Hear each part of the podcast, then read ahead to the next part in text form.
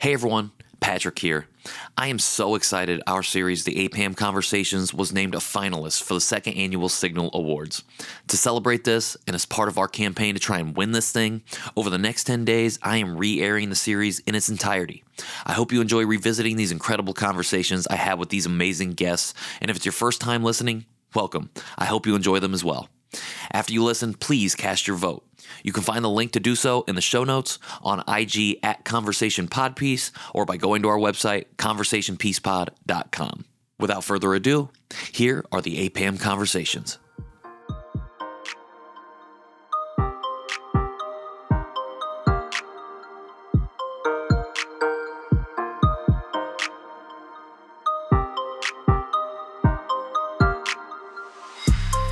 Hey everyone, welcome to Conversation Piece with Patrick Armstrong. I am the titular Patrick, and this is a show where my guests and I discuss what pieces of the conversation we aren't talking about but should be. Special shout out to all of our returning listeners, and a high five and hello to everyone new who's joining us for the very first time. Thank you very much. The month of May is Asian Pacific American Heritage Month, or APAHM, and it's meant to celebrate and reflect on the history and peoples that make up our beautiful diaspora. As part of that reflection, this month I'll be sharing nine conversations with friends and folks I greatly admire in the community as we discuss those missing pieces of the Asian American conversation what we know, what we might not know, and what we can do about it. These are the APAHM conversations. My guest today is the lead career coach and founder of WorkHap, a company that has helped thousands of people get hired and paid in careers that they love. He's also a LinkedIn top voice, and his work has been featured on the Wall Street Journal, Business Insider, and LinkedIn News. With over a million followers across social media, it is an honor and my pleasure to welcome Sho Dewan to the podcast. Hey, Sho. Hey, Patrick. Thanks so much for having me, man. Yeah, absolutely. Thank you so much for your time. Again, uh, greatly appreciate it and appreciate you being part of this series. Um, for any listeners who might not know you, I know you gave you just a little bit of an intro, but uh, do you mind telling people a little bit more about yourself? Yeah, yeah, and it's cool that we can connect now, Patrick. Right? We met we met a couple of months ago when I was on another podcast, and you were helping out with that. So it's cool that I can now be on your show. Absolutely. So a little bit about me. I started career coaching and my company WorkHap in 2019. And when I started, it was just me posting on LinkedIn saying, "Hey, I uh, these are some tips for interviews. These are some tips for resume. These are some success stories I've had with the with a few clients that I had back then." And now it's been four years. We're on a lot of other social media channels, um, and things have been great, man. I, I would say a lot of my background. Um, I use a lot of what I've used for my corporate experience. So that's recruitment, that's HR, that's management consulting, and that's kind of what I use in my day to day to coach my clients to getting their ideal careers. Love it. I appreciate you sharing that. And yeah, it's really good to reconnect because when I first connected with you, when you were uh, guesting on Dear Asian Americans, I was just getting into like the short form video and I was just getting out of recruitment almost. I was on my way out of that, even though I'd been in it for a little while. And so it felt like the alignment was there. And ever since then like you have been one of the biggest inspirations for me in like the consistency of content and putting stuff out and also to bet on myself like when it comes to approaching brands for deals or whatever it might be as we work to monetize whatever this podcast is currently. So i just wanted to say thank you before we got started because um, having met you has been a huge inspiration to the work that i've been trying to do. So Dude, thank, thank you. you man. Dude, thanks for those words. Yeah excited to get to, excited to do this with you Absolutely, man. So, as I said at the top of the show, the one of the, one of the things that we're doing for this series is specifically talking about the conversation pieces that we are not talking about when it comes to Asian America. And when I sent you the form and you filled that out, I thought you wrote down something pretty interesting, which is trying to teach other Asians and Asian Americans how to stand up for our own worth and get paid for it. So, I was wondering if you could kind of go into that a little bit. Uh, obviously, the work that you do has a lot to do with that, but I was wondering if you could explain a little bit um, where your head's at with that. Yeah, happy to. So that is probably my um, the number one request that most of my clients reach out to me for. Yes, they want to be happy at work. Yes, they want to find a career that, that that gets the best out of them. But almost everyone comes in saying, "Hey, I don't think I'm getting paid what I'm worth." And what can I do to get paid that market value or even higher based off my skills and experiences? A lot of my clients also happen to be Asian. Um, some of them are Asian Americans. Some of them are originally from or, and still live in, in Asia, live in Hong Kong, Singapore, a, a lot of clients from all over the world. So that's just what I've been seeing throughout my coaching years, even when I was in HR and recruitment. is that a lot of Asian Americans don't necessarily have the or were taught the skills to negotiate. Mm. Uh, because I, I think they do know, hey, if I get an offer, I I know that I should do something with it. I shouldn't just accept it and, and say yes and, and move on. But they don't know the exact process of how to approach it. What should you do with a counter offer? How do how do you tread delicately with this situation? There's things that we weren't really taught in school that that's everybody not just asian americans but i think just in general and school doesn't school doesn't really teach us but especially asian americans i think it comes from our parents and maybe their parents and their parents sure. uh, of of not trying to um, ruffle the feathers of the corporate world of like take what you can get hey stay there head down work hard and then you'll be okay. I think that's that's kind of ingrained in a lot of us so that is uh, a lot of the work that I do is is is seeing where their where their limiting beliefs are about getting paid and and their worth and giving them the tools to be able to negotiate that higher brand deal, that higher uh, salary, higher sign on bonus, all those good things. Absolutely. Was that something that you grew up in your household, like understanding and, and knowing and having conversations about with your parents? Or do you feel like your experience fell in line a little bit more with the typical Asian American be a doctor, be a lawyer, be a engineer? That's a great question. I definitely had some of the latter when I was okay. growing up, and, and I don't blame my parents for this. I mean, they, you know, they wanted the best for me, and what the right. best was at the time, what they knew was be a doctor, be a lawyer, uh, get your MBA. Uh, so all, all, these things are good advice. But as I've gone older and as I've, I've tried to do my own path, my parents were actually very supportive of me doing what I mm. wanted to do. So the first big change that I chose for myself was being a business major. Even that alone, where all my cousins and my sister, bio and you know public health, all, all these um, all these things that they know, but when I chose, hey, I want to do business, they're like, yeah, do it, do it. So when I was going to in as a, as a student and as I started my corporate career, I was kind of the first in my family to do all of this, to get mm-hmm. an internship, to work a blue collar job, to work a white collar job. Like it, it was all it, it, was all new. So I didn't really have them to ask questions like, "Hey, should I negotiate this? What is what's a typical what's a typical salary for this kind of position?" Um, and I think that's me doing the research on my own and me reiterating and like, oh, trying new things and failing and succeeding in some. I think that is what has set the foundation for me being a career coach now. I've been, uh, you know, I've started negotiating probably my first job offer, and every single job offer, I probably uh, negotiated it. Eh, not always successful, but I always mm. tried. I always attempted. I was like, hey, you know, is there anything that we could do about this? Is, can we get more vacation days? What are the hours? I, I, I think it was a little bit of naivety. I didn't know that it sure. was inappropriate to ask. I think worked in my favor because I was young, and they're like, "Hey, we like this kid, and he's he's, he's trying to do things that he, I think he's read about." Mm. So I, I, think that worked in my favor. So now that I have um, a little bit more experience under my belt, um, now I've realized the the biggest hurdle for most people, especially Asian Americans, is just asking. sure, absolutely. I, I mean, I resonate with that advice so much because growing up, I was totally afraid to ask. Like, I wasn't afraid to get in the interview, and I felt like I could always interview well. But when it comes to like moving up that ladder or understanding what it means to grow in your career, I think for whatever reason, I was just super timid. And I was adopted, you know, I grew up with white family who also were like, go get it, like, go do your thing and support me in that way. But for some reason, I felt like there was always something holding me back. Mm-hmm. And it was hard to ask for those things when in hindsight, it's like, oh, they probably may have, you know, supported me in that in in the uh, from a an employer perspective, from a manager perspective. Yeah. As you were cutting your teeth and going through school and then and then getting your first jobs out of college and doing these things, developing your career in HR and other places, did you feel like you noticed that being Asian or Asian American had you at a disadvantage in any way, or were you really like, I'm just trying to make it out here and survive as just a post grad kid. Like it, like being Asian has nothing to do with it for me. Like I'm just out here trying to get that money. If I'm just honest with you, Patrick, I don't think I've ever thought about me being Asian in the corporate world. Okay. Uh, until I got more into it, like I think when I was just breaking into these companies, I, worked at some really cool tech companies. I worked at Lyft, I worked at Western Digital, I worked at Sony. That was one, during my school years. And then my first job out of college, I was doing management consulting at Ernst Young in New York.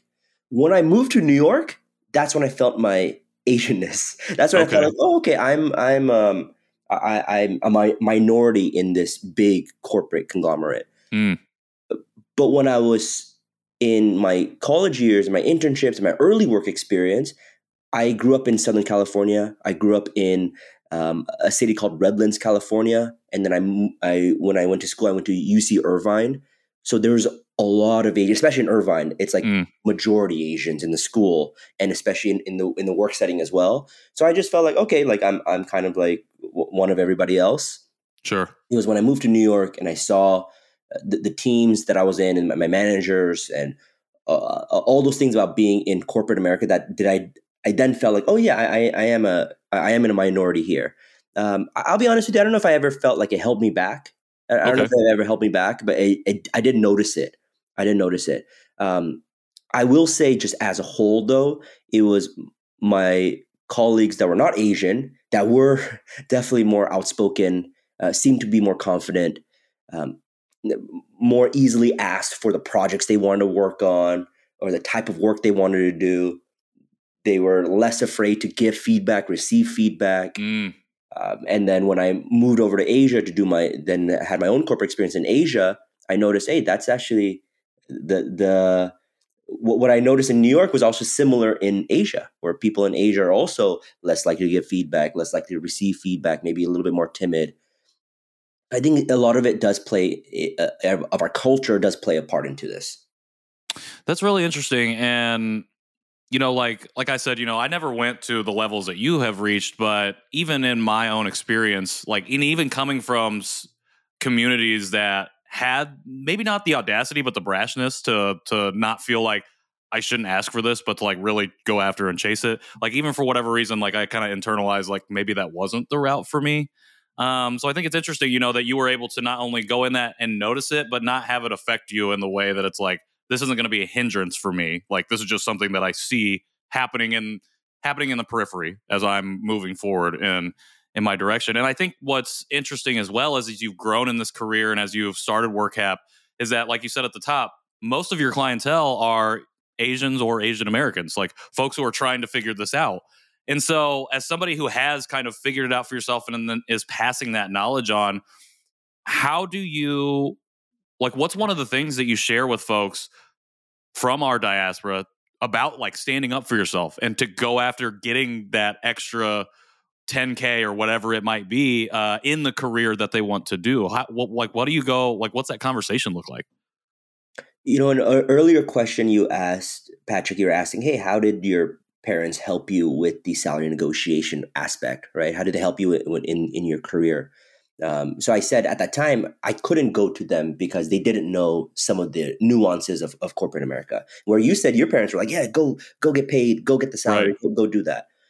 But you know what my parents did do? They might have not known how to ask, or they might not known how to negotiate and bring in a, another offer and use it as leverage and all those things me and you the recruit, recruiters sure. and ex recruiters that, that, that we know the game of but what they did always say from the very beginning they just said you're the best at what you do.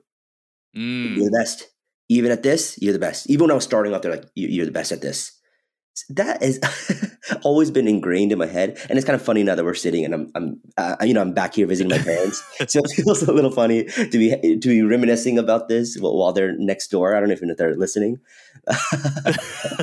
Um, but that's just something that they really ingrained in my head very early on. You're the best at this. Keep going so that is what I pass down to my clients. Mm. You need to know your own worth first before you can make that ask. So uh, before I even give them the salary negotiation scripts to my clients, before I even give them, hey, maybe you should think about getting another offer, see what offer you can get there, and then go back to company A and say, hey, you have another offer. Is there any way you can expedite the process? All these little things you can do. You can't execute it well enough until you know what you're worth, until you know that your skills and experiences are so unique that they need to pay you to get you Mm. Because if you don't, if if they don't, if you don't accept the first offer, they're still going to want you. They've invested all their time and energy to recruiting you. They know the things of the, the value you can bring them. They're going to go higher in the in their offer. And if they can't, they're going to let you know up front. They're going to know while you're having that conversation, they're going to like, we really like you. Yeah, we can't do salary, but you know what? We might be able to do sign on bonus. You know, we, might, we can you can do sign on bonus, and we can also maybe have an earlier review period. But it starts with these candidates our our Asian Americans and everyone else knowing right. their value, knowing their worth, and being able to ask for certain things. I really love that um, because I feel like that that that quality of worth or or like that idea of self worth can be really difficult to grasp sometimes, especially depending on you know cultural on context or the communities that we grew up in, whatever the case might be. Like to really understand that like oh i am worth it to go after this is i think can be really elusive for a lot of people um, especially for people from our community from the asian american and asian communities. Um, when you're relaying like you are the best at what you do to folks do you find that there is that barrier like that cultural barrier of like well i'm asian so i already am thinking of myself at a lower like standard or quality or worth than what is even the baseline. Is that something that comes up a lot? Dude, there's a big barrier with a lot of clients. I am okay. probably the first person as your coach to tell them, hey, you're mm. really great at what you do. Your skills and experience are so valuable. You got to ask for that. You got to ask, you got to do this because you're so good. I'm probably one of the first people in their lives to tell them that, which you know, makes me feel uh, uh it, makes me feel a little um, empathetic. It makes me feel a, a, little bit of sympathy. I'm like, man, um, if people have been t- telling you that from the get go, you'd you'd be here and you'd be going after this career and, and getting paid what you're worth already. But you know, everyone goes through their own journey, and and people need um, the affirmations when they need them, right? So I, yeah. I feel like I, I, that's that's kind of my role as a coach is when they join up my for our programs when they when they sign up to work with me, I'm going to be their cheerleader. Yeah. Um, and I actually do think maybe sometimes that is even more valuable than me giving them the specific tips on how to do their resume and interviews and negotiations. Sometimes they just need a cheerleader. Sure. Cheerleader who knows the game, a cheerleader who who who has been through it, but it's the it's getting past the limiting beliefs that you have that you set for yourself of mm. saying I can only get a fifty thousand dollar job, and I I'm, i know other colleagues are getting seventy thousand, but I, I don't have the skills for that. It's getting past that limiting belief, or getting past the limiting belief of, but I've been doing accounting for ten years. I don't know how to be a senior finance manager. I don't know how to pivot into into financial modeling. Let's just say it, it's those limiting beliefs, those those voices in their head that tells them you can't do it. It's it's hard for you. It's easier for everybody else. Those are the ones we got to break first we got to chop them down and then rebuild new ones. Mm. We actually do that for everybody who's listening, who's interested in, in doing some of that work. We do that with being aware what are the limiting beliefs that you're having right now. Mm. And I can just say from my own experience, you know, e- even though my parents were always encouraging and always giving me affirmation, saying I'm the best at what I do and keep going, there's still limiting beliefs that I had. It, it means it's natural. It's, it's part of being human. So some of the limiting beliefs that I had when I went into management consulting was, hey, I didn't go to a top 10 school. I went to a good public university, but you know, it wasn't Harvard, it wasn't Columbia, it wasn't these amazing schools. Will they accept a non-target university? That was a couple of limiting beliefs I had. When I moved over to Asia to work, I was like, hey, I don't speak the language. Right. Will they promote me to management if I can't speak with my own people? I don't know if I can if I can go get through that. But all of these are just limiting beliefs that are holding us back. It's when we can be aware of it, number one, that's step number one. And then two, rewrite them into something more empowering. So you look back, I look back at my past, I'm like, wait, I've been in other companies that accepted me. Hey, I'm sure this company will accept me as well. I have been a manager in this role and I succeeded and I got really great feedback as a manager. I'm sure in another culture, they'll start to see my worth as a manager there too. So when you when you're aware and then you make those you, you, change those beliefs, then you just have to practice it. I am affirmations, read it in your journal, write about it. You want that to be your new identity. Then you can move on and get go after the things that you want.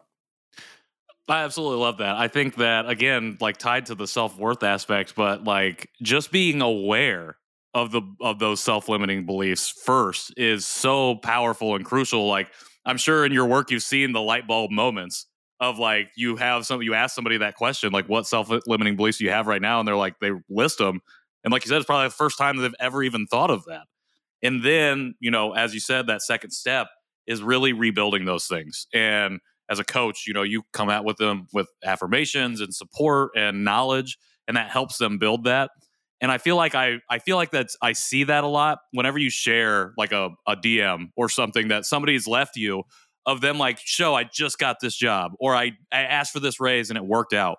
And something that I've found on LinkedIn is I found other folks who particularly work in the recruiter space who share messages like that, who do something similar to yourself. And it makes me think about how important it is to have a support like that. Like you said, maybe somebody just needs a cheerleader. They don't necessarily need the tools. Like they probably already know, but they've never had anybody in their corner who's constantly giving them like that the positive affirmation as opposed to like tearing them down and so like like like that support system is so so important and i think one of the things for us as asian americans is and, and just asian people in general is we really just anybody in general we need support outside of our own community to do so and and to really help us achieve where we want to where we want to get to you know the pinnacle the mountaintop the zenith whatever it might be. Do you have advice for folks outside of our community and how they can best support specifically i guess from our community but just anybody who doesn't identify in the same ways as they do support those folks as they move through their corporate career ladder? Yeah that that's a that's it, it brings me back to so many memories of great managers i've had that supported me early on in my career that didn't look like me mm. that didn't sound like me that didn't come from a background like i did I, I've been talking about my parents a lot, which has been obviously instrumental in me finding my worth and going after the things that I want to get go for. But just being in corporate, I've had some amazing managers that really push me to do things that I might have felt a little uncomfortable for. So mm. one of the one of the probably my favorite manager of all time. Her name was Jennifer Maddox. Jen, if you're listening to this, I miss you. Thank you for everything. she was one of my first managers at EY, and we worked on a really cool project together. And it was a big team. We worked on a project with Simon Sinek. So Simon Sinek is the the, the Start with Why, the Golden Circle guy, huge on YouTube, on TED Talks. He's he's amazing. During that project, I was I was one of the only Asians on the team. I think there was mm-hmm. maybe a team of 10 to 15 people. Maybe there were two or three other Asians. And one thing that Jennifer did, Jen, the, the manager I was talking about, one thing she did she asked questions. She was like, "What do you guys do for lunch? Hey, is there anything new you want to try?" We were in New York, so so it, mm. it did help that we had a lot of options. But I remember very very distinctively, we had a we had another colleague from Korea. She, she, was working in Chicago at the time, but she she's originally from Korea. She flew into New York for the week to do some training and to do some work with us. And Jen, on one of our dinner nights, said, "Hey, Song, her name's Song. What what where do you want to go for dinner? What do, what do you guys usually eat in Korea?" And she's like, you know what? I haven't had Korean barbecue in a while. So we took Jen. She's this white lady from Denver.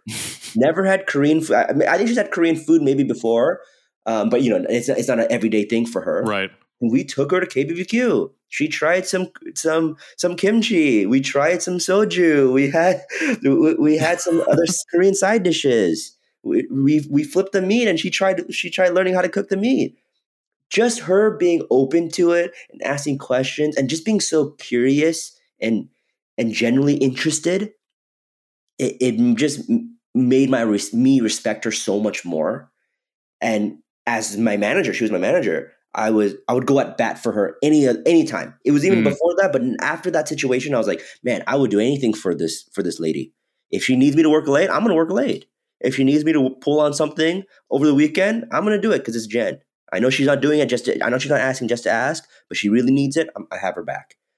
So for everybody who's who's listening and who might not look like Patrick and I, that's okay. That's all right. Uh, but there, I think it's about uh, accepting the other person and really being curious about their culture and encouraging it. Because one thing that Jen could have done would be like, "Oh, you know, it it smells weird," or "I'm not used to it right. now. Let's just go somewhere else that we're but we're right. all comfortable with. But no, she's like, hey, let's do it. Let's try it. So it's that openness that I, I really respected. That's amazing. I it's it always amazes me to hear stories like that and thank you again for sharing because it's like a little bit of empathy goes such a long way. And like that or those instances, but particularly that one really set a foundation within you. It's like I'm going to do this for do anything for this person, but also like you had talked about at the at the beginning, it's like you meet people with a little bit of empathy and like working with other people it helps you see them and see other things that you might not um, through the work that you do and it goes a long way. Again, going back to these reviews and, and these messages that you get from folks that you work with, like you're changing lives. It's not mm. just the fact that you're helping them along to get where they want to go, but like you change people's lives at the end of the day.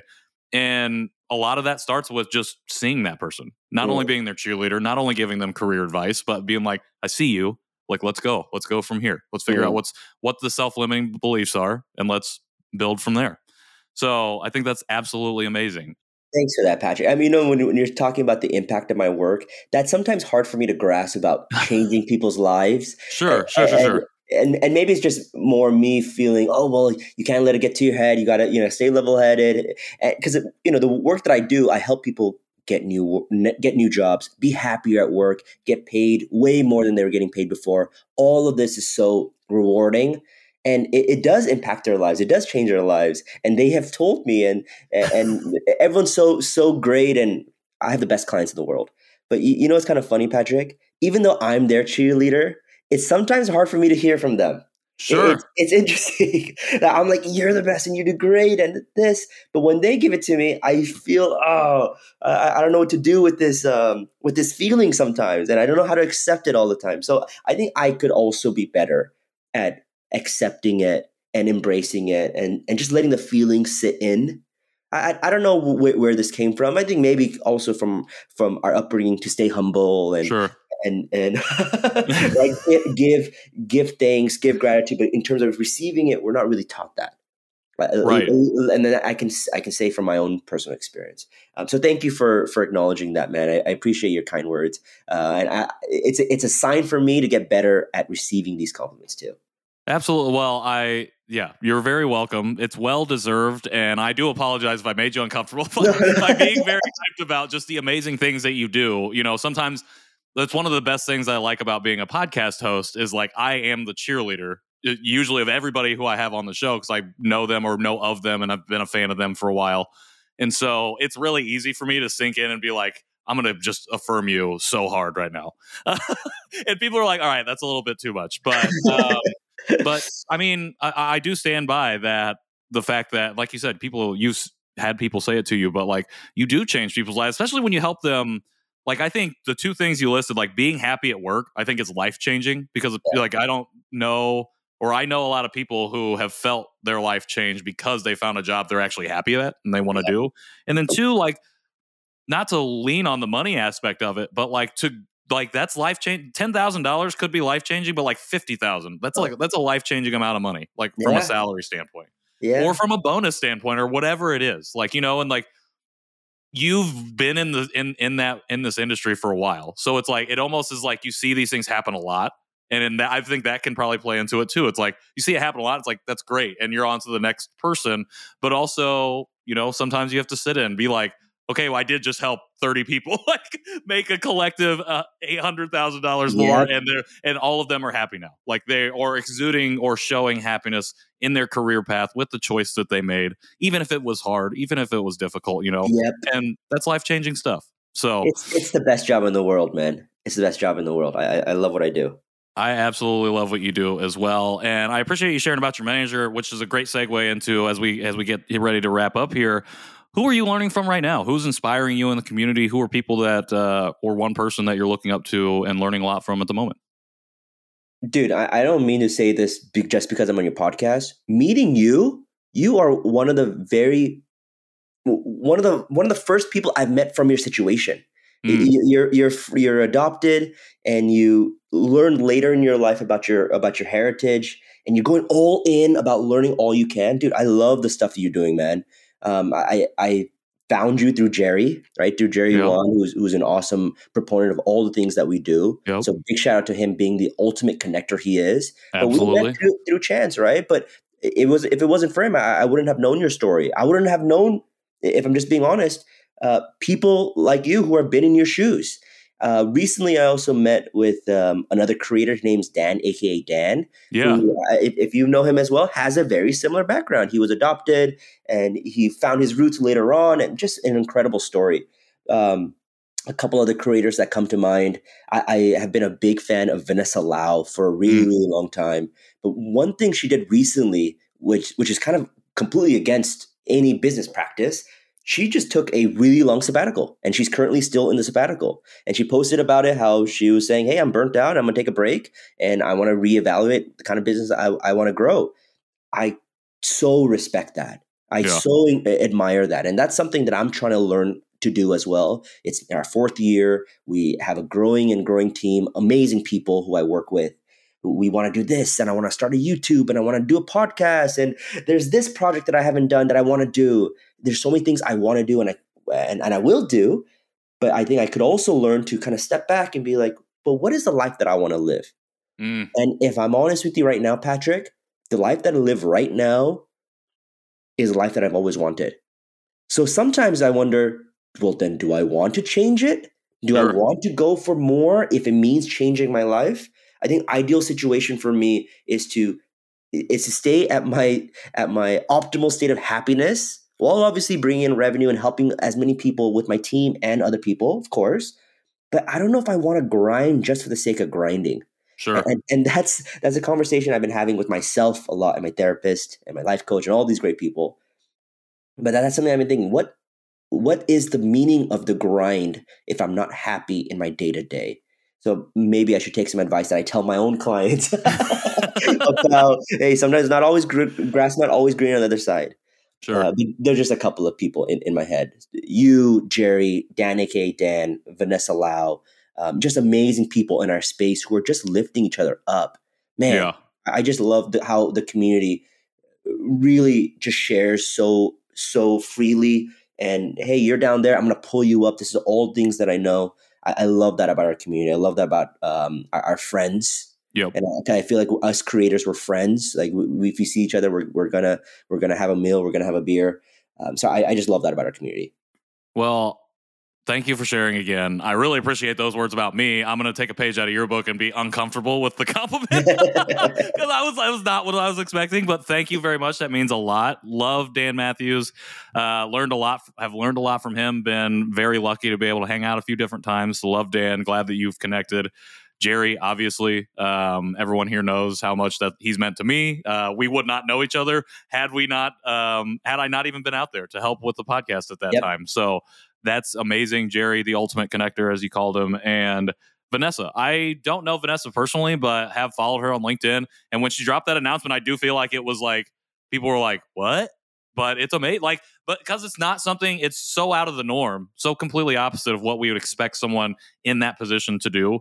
That it's like it's uh, it's one of the best things that could possibly happen because it shows there's another avenue that you can take, and it's got you thinking about stuff like that. So absolutely amazing. Thank you for not only sharing those folks, but for sharing those words about myself. Um, again, very humbling, very honoring uh, to hear that from you. Last question before we close it out How do we best support you? Thanks, man. Thank you. I, I would say just if I can help you, that's that's supporting me, right? but uh, I post daily career videos on Instagram and TikTok at WorkHap. But you know what? There is something that that that the listeners can really do. I have just launched a YouTube where we're now doing full length videos. We're mm. dropping our first video this week. Uh, depending on when the podcast is out, maybe there'll be a couple of episodes or a couple of a couple of videos uh, on the YouTube. But you can follow my YouTube at WorkHap and just uh, give some comments, subscribe, do all those fun things. That that that'd mean the world to me. That it congratulations. That's really exciting. I know that you I feel like I've seen you've been doing a little bit more of the long form, so that's really exciting to have that launch yeah. soon.